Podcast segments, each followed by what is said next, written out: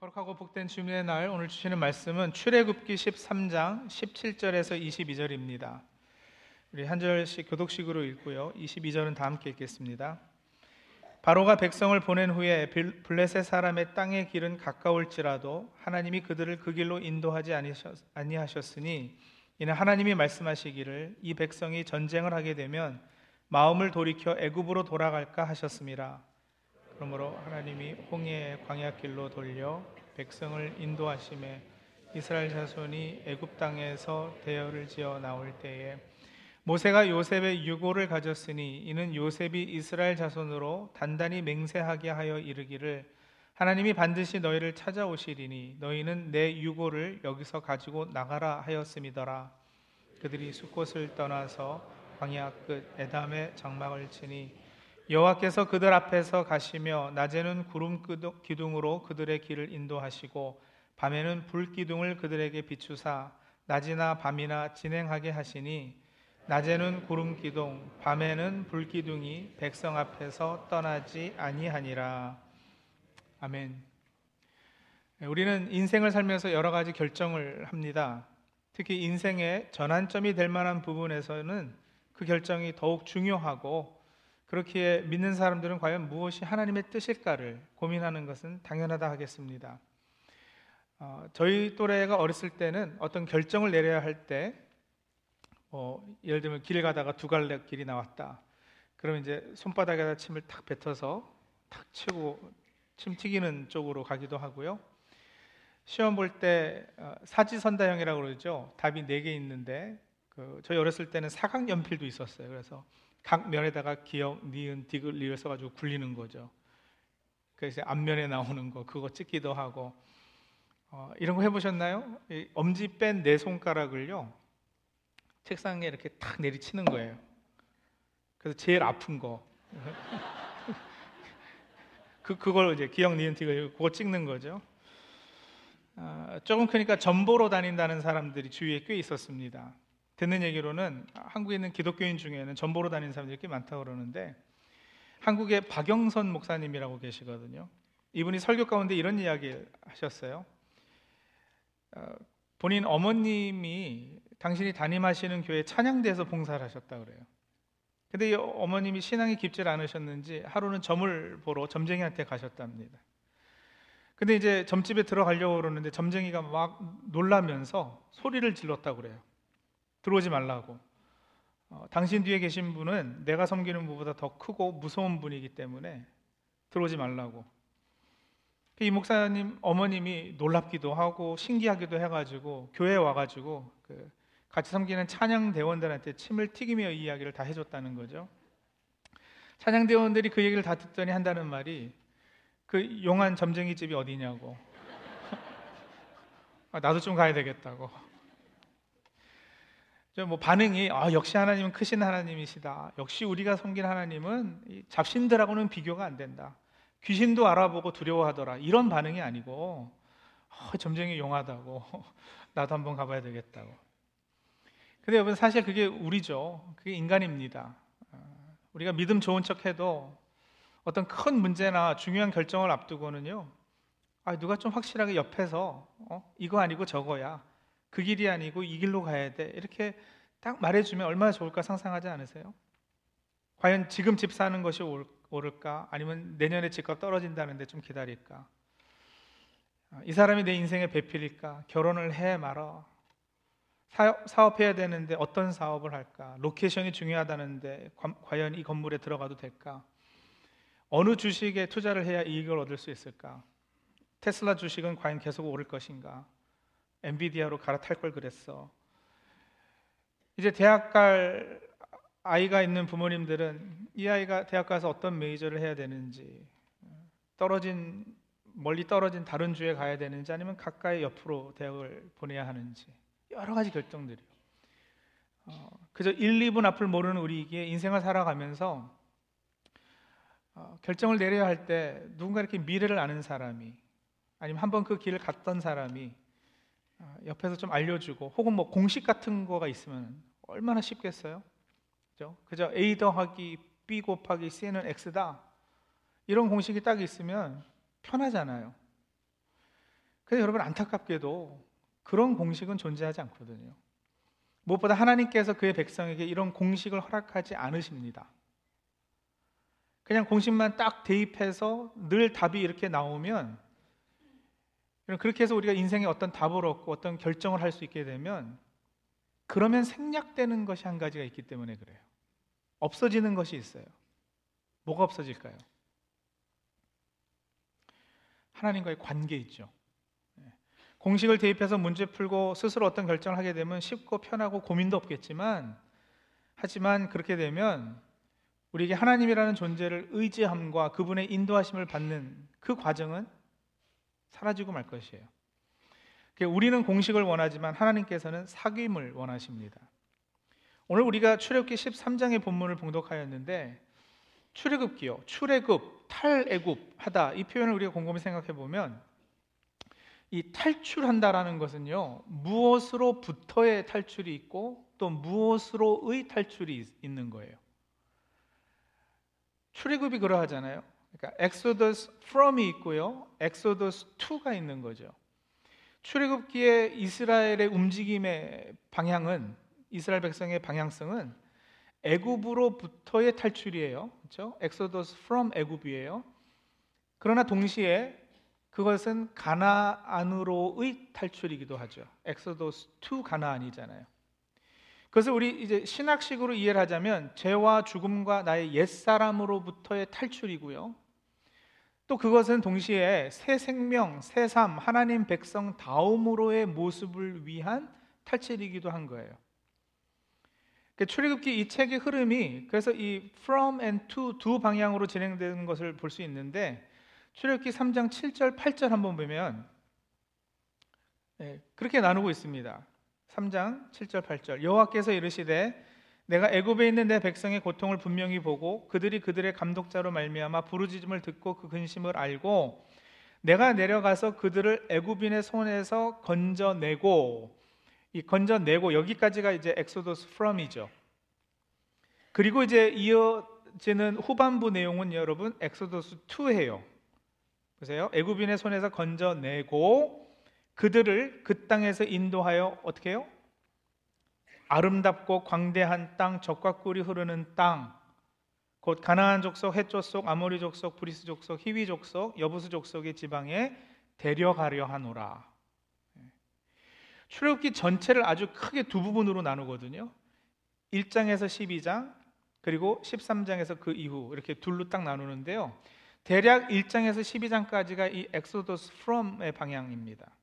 그리고 13장 이후가 엑소더스 2의 방향이에요. 그래서 여러분 1장에서 12장에 등장하는 하나님은 백성의 고난을 보고 그 울부짖음을 듣고 그 백성을 구원하시는 구원자로 등장을 하시죠. 하나님께서 이 백성을 애굽으로부터 구원해 내시는 거예요. 끄집어 내시는 거예요. Exodus from 애굽.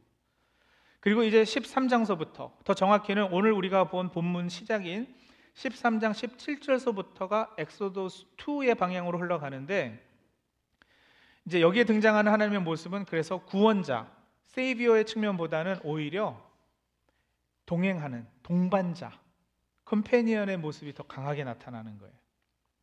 이 백성을 가나안 적과 꿀이 흐르는 땅으로 인도하기 위해서 길 안내하시고 길만 안내하는 것이 아니라 옆에서 같이 동행하시는 네, 그런 하나님의 모습이 그려지죠.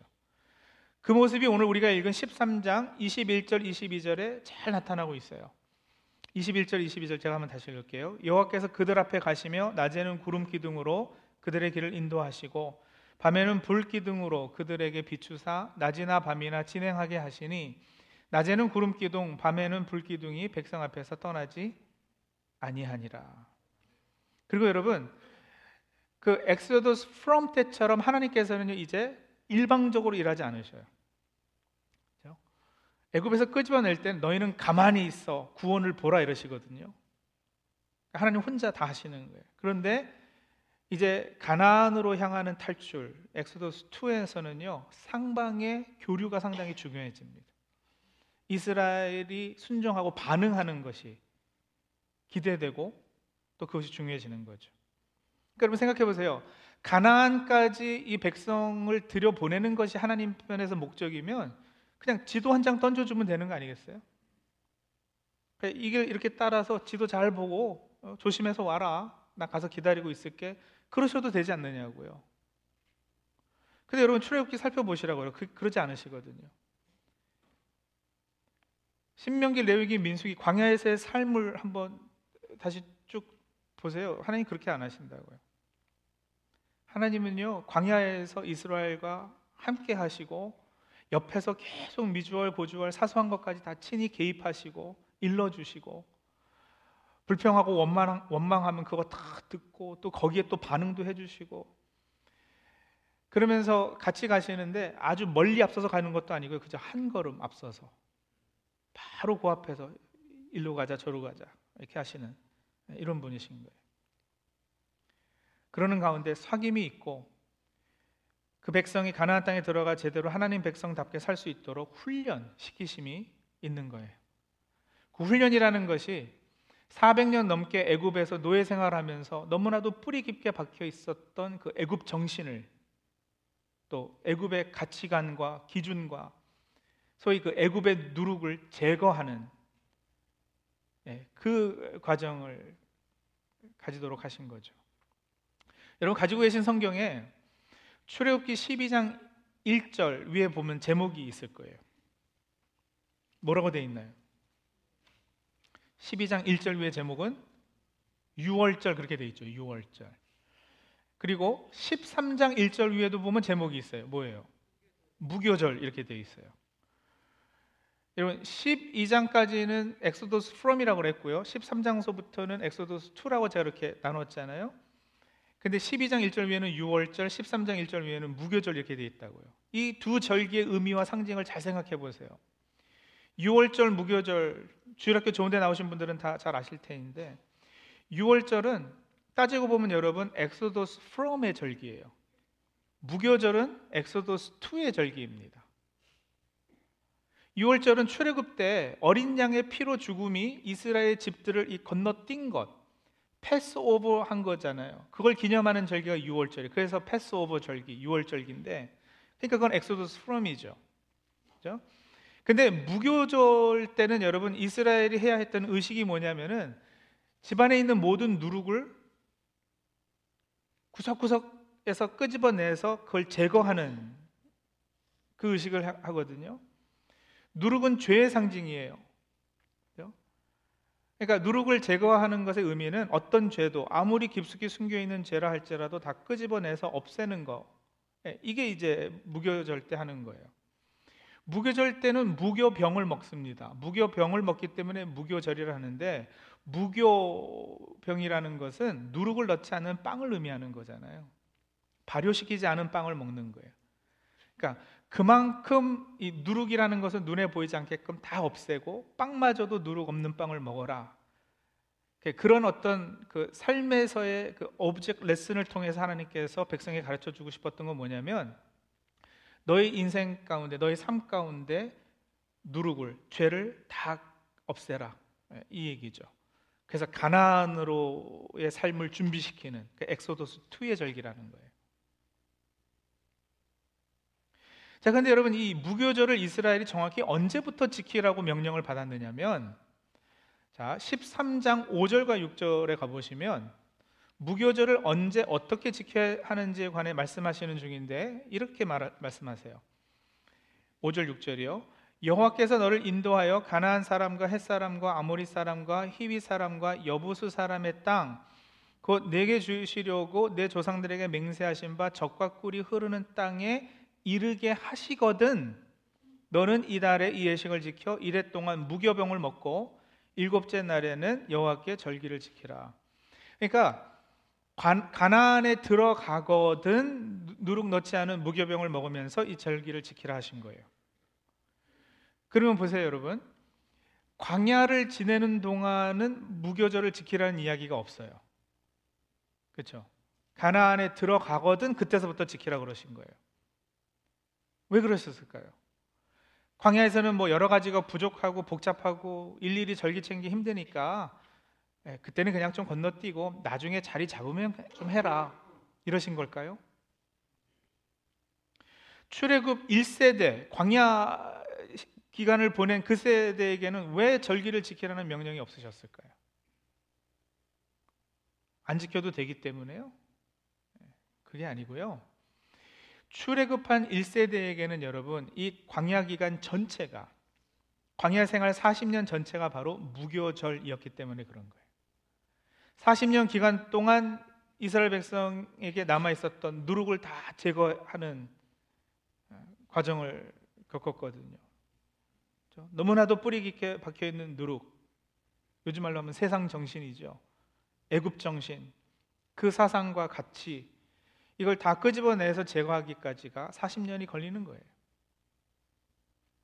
하나님께서 이스라엘을 가나안으로 인도하시면 이렇게 무교절기적 방법으로 하신 건데 다시 말하면 이스라엘의 애굽의 누룩 애굽의 찌든 죄악을 없애고 하나님과 깊게 사귐을 목적으로 하신 것이 바로 이 광약길이라는 건데요. 그 길에 대한 묘사가 오늘 우리가 봉독한 내용 가운데 이렇게 표현이 되고 있다고요. 자, 다시 한번 볼까요? 13장 17절 18절인데 이번엔 제가 한번 세 번역으로 읽어 볼게요. 한번 들어보시기 바랍니다. 바로는 마침내 이스라엘 백성을 내보냈다. 그러나 그들이 블레셋 사람의 땅을 거쳐서 가는 것이 가장 가까운데도 하나님은 백성을 그 길로 인도하지 않으셨다. 그것은 하나님이 이 백성이 전쟁을 하게 되면 마음을 바꾸어서 이집트로 되돌아가지는 않을까 하고 염려하셨기 때문이다. 그래서 하나님은 이 백성을 홍해로 가는 광약길로 돌아가게 하셨다. 이스라엘 자손은 대열을 지어 이집트 땅에서 올라왔다. 자, 17절에 블레셋 사람의 땅을 거쳐서 가는 것이 가장 가까운데도 이런 표현이 있어요. 그 우리 처음에 읽었던 개혁 개정은 블레셋 사람의 땅의 길은 가까울지라도 이렇게 번역했는데 어, 영어 성경 대부분은요 그 표현을 이렇게 했어요. The way of the Philistines 이랬거든요. The way. The way라는 건 여러분 그냥 뭐 블레셋 사람들이 다녔던 길, 도로를 의미하기도 하지만 좀 의역해 보자면은 블레셋 사람들의 방법, 그들의 어떤 방식, 길 도자를 사용할 수 있으면 블레셋의 도를 의미하는 것이기도 하거든요. 그러니까 가까운 지름길이 있는데 왜 그 길로 가게 내버려 두지 않고 멀리 광약길을 돌아가게 하셨는가? 왜냐하면 하나님의 백성은 the way of the Lord 하나님의 방식, 하나님의 도를 따라야지 이 백성이 오랫동안 살던 애굽의 길과 별 다를 바 없는 블레셋 길, 블레셋 사람들의 그 도를 따라서는 안 되는 거였기 때문에 그런 겁니다. 지리적으로 블레셋 사람의 땅을 거쳐서 가는 길로 가면 블레셋 사람과 전쟁하게 되고 그런 백성의 마음이 바뀌어서 다시 애굽으로 돌아갈까 해서 그 길로 가지 못하게 하셨다 하지만 여러분 더 깊은 그 의미를 살피자면 바로 그 얘기예요. 하나님의 도, 하나님의 길을 따르도록 그 길을 배우도록 블레셋의 길로 질러가면 여러분 빨리 가면 일주일이면 가요. 애굽에서 가나안까지. 넉넉히 시간을 가지고 걸어도 2주면 간다 그래요. 근데 이스라엘은 돌아서 가기 때문에 계속 뺑뺑 돌리셨기 때문에 얼마나 걸렸죠? 40년이 걸렸다니까요. 근데 그러신 이유가 뭐냐? 광약길로 돌아가게 하신 건 왜냐? 지금껏 제가 설명드린 거예요. 이스라엘에게 그 무교절기 지킴이 필요했기 때문에 40년이 통째로 누룩을 제거하는 무교절이었기 때문에 신명기 8장 2절 3절이에요. 내 하나님 여호와께서 이 40년 동안에 내게 뭐예요? 광약길을 걷게 하신 것을 기억하라. 왜 그러셨는가? 이는 너를 낮추시며 너를 시험하사 내 마음이 어떠한지 그 명령을 지키는지 지키지 않는지 알려 하심이라. 너를 낮추시며 너를 줄이게 하시며 또 너도 알지 못하는 내 조상 알지 못하며 내 조상들도 알지 못하던 만나를 내게 먹이신 것은 사람이 떡으로만 사는 것이 아니요 여호와의 입에서 나오는 모든 말씀으로 사는 줄을 내가 알게 하려 하심이니라. 예, 이게 목적이었어요.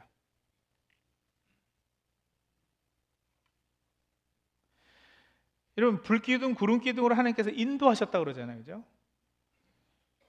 그렇게 하나님께서 구름 기둥, 불 기둥으로 인도하면은 그 길이 편, 하고 좋은 길이었을까요? 평탄한 길이었을까요?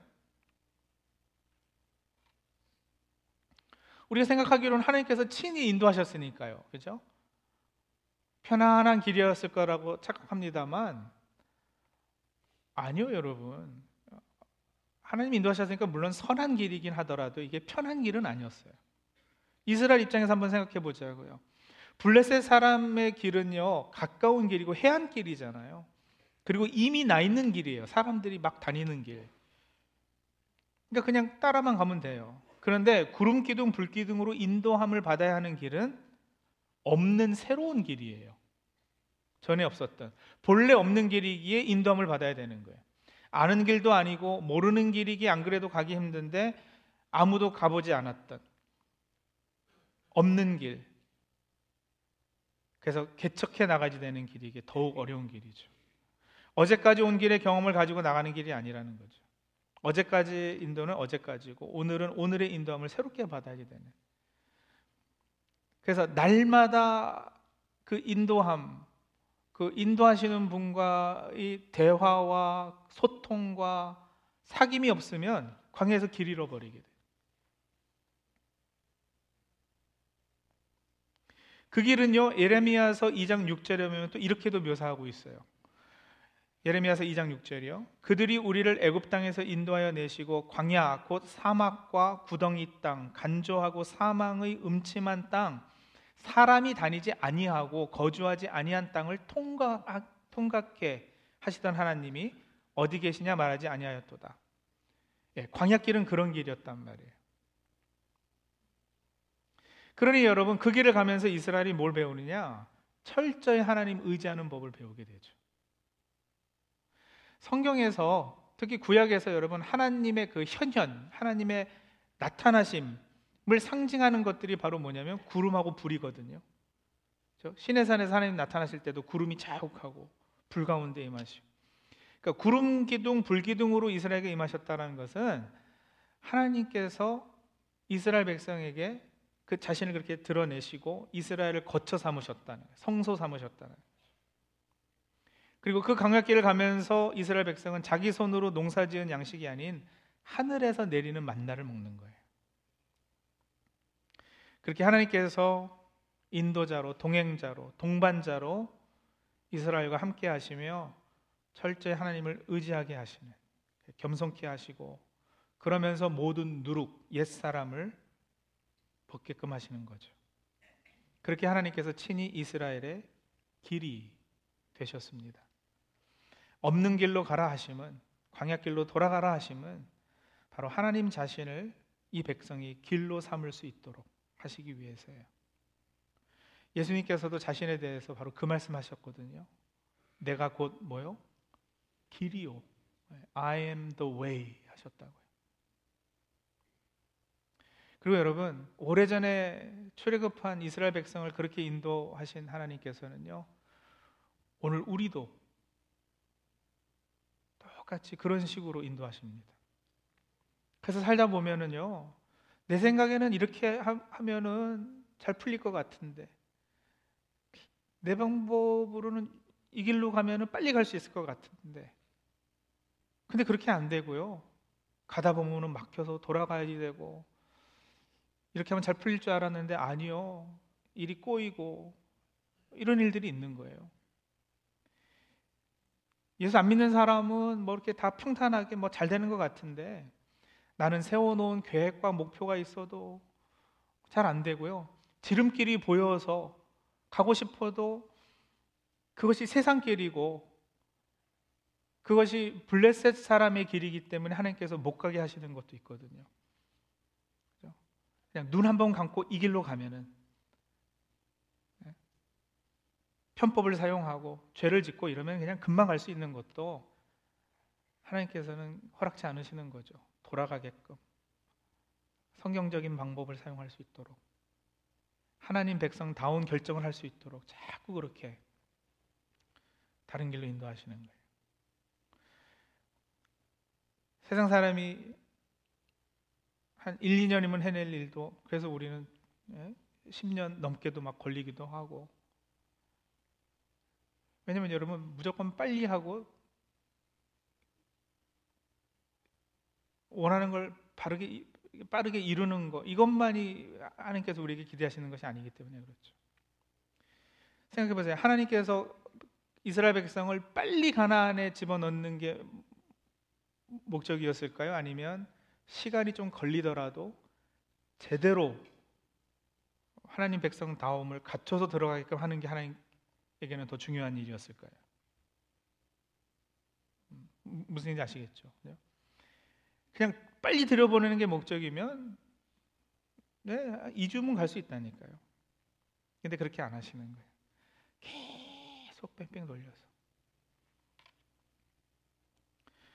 그러니까 하나님께서 전능하시다는데 조금만 힘써 주시면 일이 착착 진행될 수 있는데 이런 어려운 결정을 앞두고 하나님께서 그냥 네, 직통으로 한번 좀 계시해 주시고 이러면 말씀해 주시면 어, 결정이 쉬울 텐데 왜 안 그러실까? 그럴 때마다 우리는 여러분 이 종교적 본능에서 어떤 그 질문들을 하게 되느냐면 아, 내가 헌금을 덜해서 이러나? 내가 정성이 부족했나? 아, 내가 요즘 기도를 많이 안 해서 그런가 보다. 이런 생각들 하죠. 근데 여러분 그런 생각들이 바로 주님의 인도하심을 제대로 믿지 못하고 있는 다시 말하면 누룩이 아직 온전히 제거되지 않은 상태임의 증명이에요. 그러니까 신앙생활 하시면서 여러분 기대가 바라야지 돼요. 하나님께서 늘 그러니까 여러분 점쟁이 취급하면 안 되는 거예요 하나님을요. 어떤 문제가 있을 때 그걸 해결해 주는 해결사 취급만 해서는 안 되는 거예요. 빨리빨리 문제가 해결되고 빨리빨리 내가 가진 기도 제목들이 이루어지기만을 바래서는 여러분 제대로 신앙생활 하기 어려운 거예요. 한동안 우리 교회에서 그렇게 배워왔어요. 기도하면 금식하면 뭐 만사형통하고 모든 문제 잘 풀리고 예, 부자가 되고 애들도 좋은 대학 가고 다 잘 될 거다. 늘 이렇게 배워왔는데 그래서 예수 믿으면 복 받는다고요. 근데 여러분 신앙생활 30년, 40년 해보시라고요. 어디 그렇게 되는가? 기대가 잘못된 거예요. 어떤 기대를 하셔야 되느냐? 아, 돌아가는 경우가 더 많다. 원하는 대로 안 풀리는 경우가 더 많다. 근데 그러기 때문에 하나님께 엎드릴 수밖에 없고 매달릴 수밖에 없고 기도라는 것이 필요하고 그러면서 되어지는 게 뭐예요? 하나님과 소통과 사귐과 그 관계의 깊어짐이죠. 하나님께서 궁극적으로 우리에게 원하시는 것은 그 후자라는 거예요.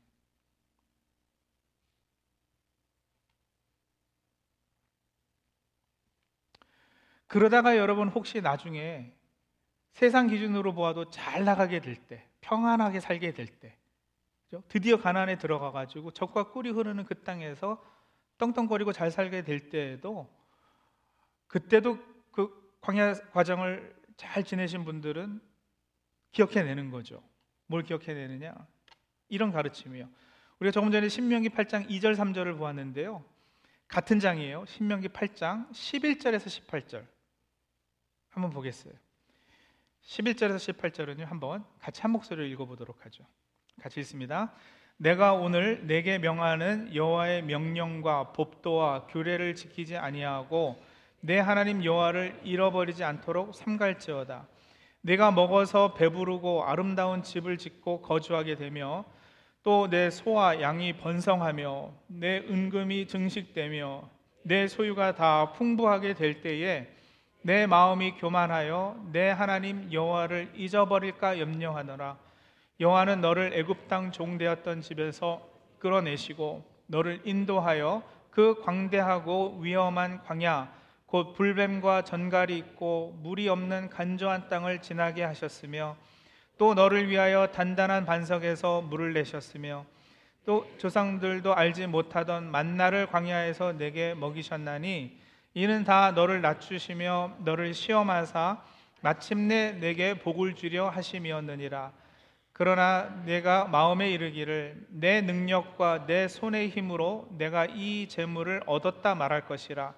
내 하나님 여호와를 기억하라. 그가 내게 재물 얻을 능력을 주셨음이라. 이같이 하심은 내 조상들에게 맹세하신 언약을 오늘과 같이 이루려 하심이니라. 예, 그렇습니다. 그래서 광야 생활을 잘 하셔야 돼요. 성도는 우리의 삶이 광야를 걷는 광야길 가는 그런 삶의 모습 아니겠습니까? 근데 어, 그래서 우리는 지금 무교절을 지내고 있는 거예요. 무교절은 성화의 절기예요. 그렇죠? 감사한 것은 지름길이 아니라 돌아가는 길을 가고 있다는 거죠. 예, 그것을 감사함으로 받을 수 있는 그 신앙의 성숙에 이르실 수 있기를 바랍니다. 광야길로 돌아가게 하시는 것, 없는 길로 가라 하시면 하나님이 길이 되시기 때문에요.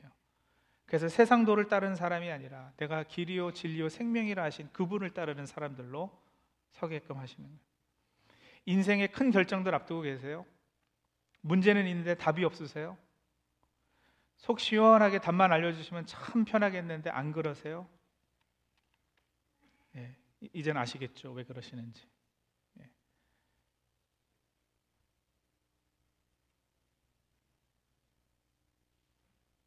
기도하고 금식하고 성경 읽고 어떤 문제 있을 때 신앙의 선배한테 물어보면 그렇게 하라 그래요. 근데 여러분 그것도 공식이 아니에요. 그 조건이 되면 뭐 풀릴 것이다. 답이 주어질 것이다. 아니요. 금식하고 기도하고 말씀을 가까이 해도 여러분 뭘 어떻게 해결해야 될지 어떤 선택을 해야 될지 답이 없는 경우는 삶 가운데 허다하게 더 많아요. 그러나 그 과정을 통해서 우리 하나님과 더 친해질 거예요.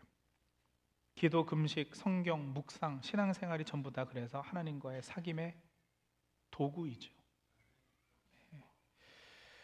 그렇게 하나님과 친해지시는 그래서 광야길 가시면서도 어, 어떤 험한 길을 가게 되더라도 오히려 어, 기쁨으로 감사함으로 받으시고 2024년 이제 여러 가지 결정들 하게 될 터인데 그때마다 어, 답그 자체가 아니라 내 삶을 한 걸음 앞서 인도하시는 그림과 붙어 계시기를 다시 한번 결단하는 저 우리 성도님들이 다 되시기 바랍니다. 같이 한번 기도하실까요?